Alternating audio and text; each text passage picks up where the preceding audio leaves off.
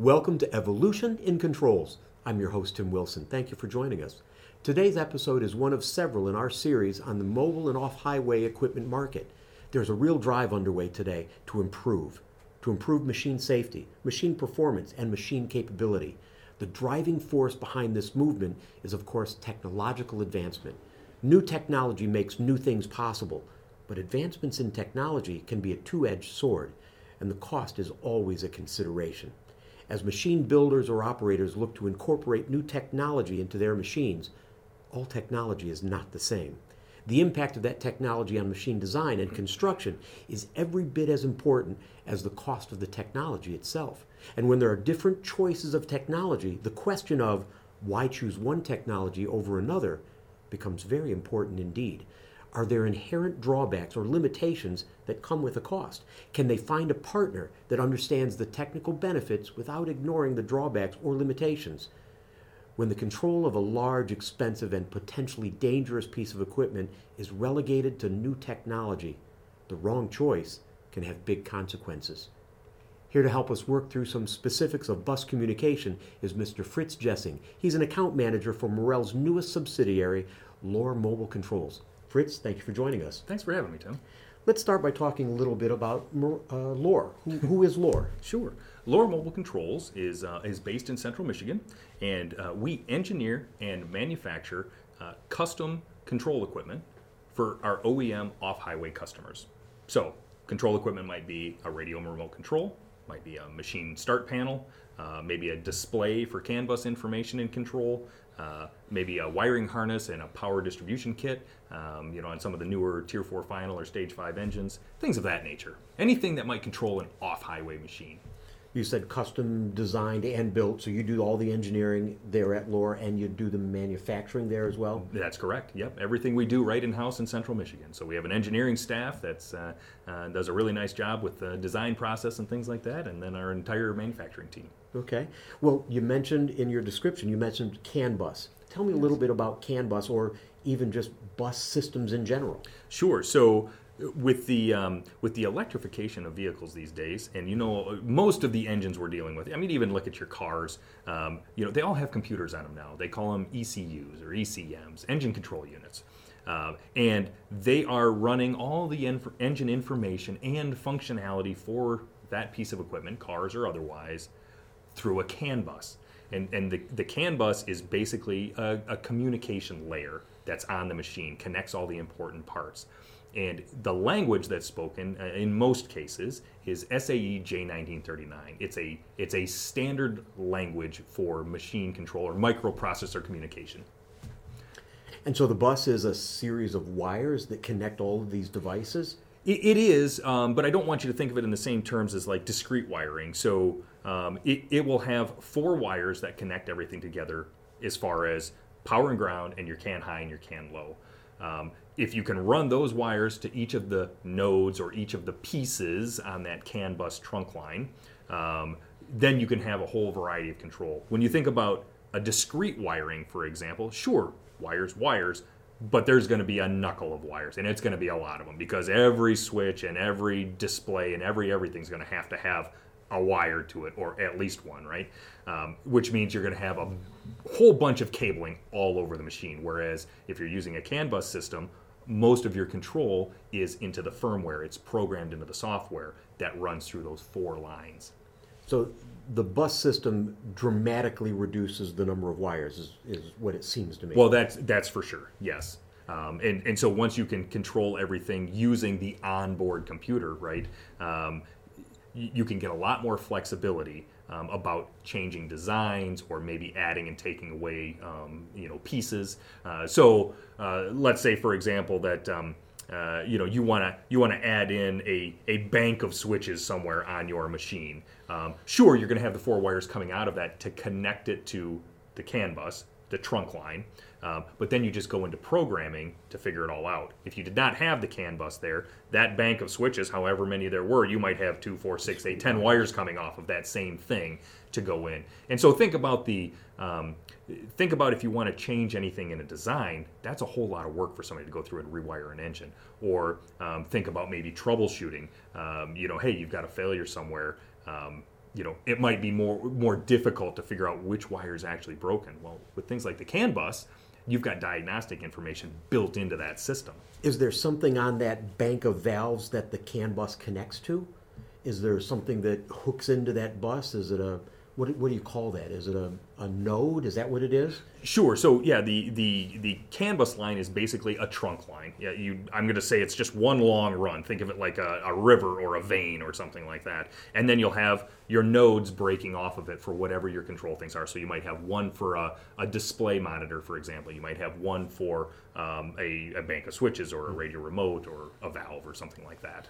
And the programming that you were talking about, that resides partially in that node. The intelligence is there. Sure. So like we would we would program in um, the the firmware we would call that um, in the J1939 language um, into our receiver or into our display or something like that, um, so that it can communicate. Well, if a customer comes to you and, and wants to implement something on the CAN bus, what, what does that conversation sound like? How does that go? Yeah, so usually when a customer comes to us, um, you know, one of the first questions after we ascertain the application is to simply ask them, are, are you using a CAN bus system? Is, is there, are you using an electronic engine? Are you, do you already have CAN bus on the system or on the machine? And if they do, then we will try and push them towards a CAN bus controller. What about if they don't? Well, then if they don't, then we're back to the discrete wiring, which is what we've been doing forever. Um, so, so this is what we're innovating to, right? Is is trying to get um, to get us to integrate onto a system that's already there. Um, and what does really well for them is if they do have CAN bus on there, they can choose if they want to to provide lore with the mapping for that CAN bus system. The mapping would be, you know, what functions do what and how are we going to set it up in that communication layer if they don't have that capability, if that's not in their wheelhouse, then we can do that. Um, and then we would set it up for them. We would just need a function list. You'd go in and retroactively map what was already there. Well, no, because this might be a new build, right? So, um, so we already know since J1939 is a standard, there's some standard things that are already being communicated on the bus.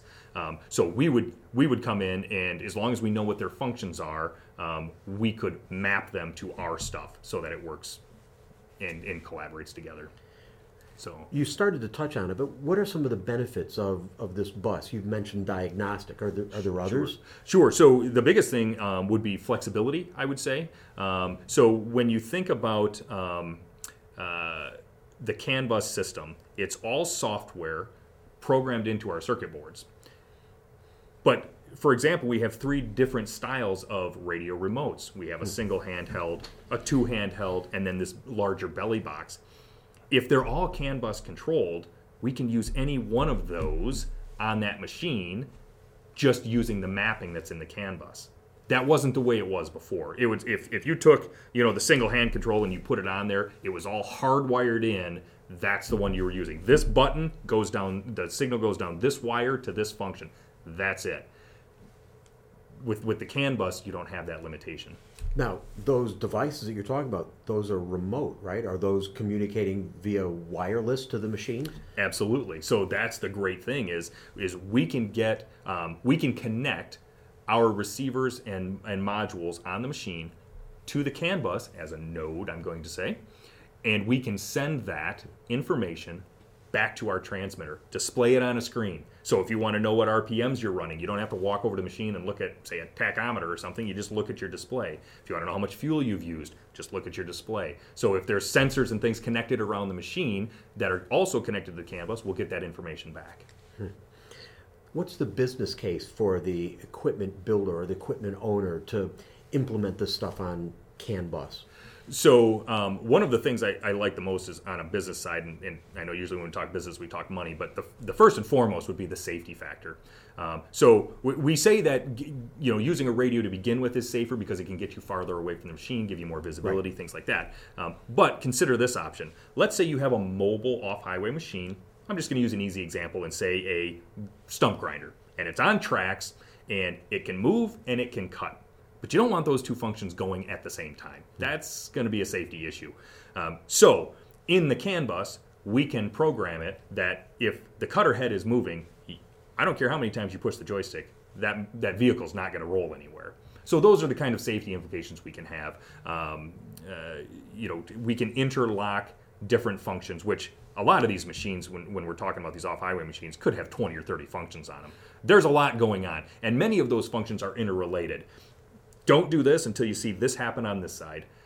We can do that in programming rather, rather than, than wiring. discrete wiring. Yes, and so that saves them a whole lot if they ever want to change that machine, if they ever want to do anything different. Um, the the cost to make those changes is not in hardwiring a machine; it's just into the software. So that's very helpful. And then the other thing is is on the diagnostic side. So if you're connected to the CAN bus, you can read the diagnostic information of the machine. So if you know a function doesn't work or if the machine shuts down it'll throw a CAN bus code. You might get it on your radio remote transmitter so that you can see what's going on and, and um, troubleshoot it that way.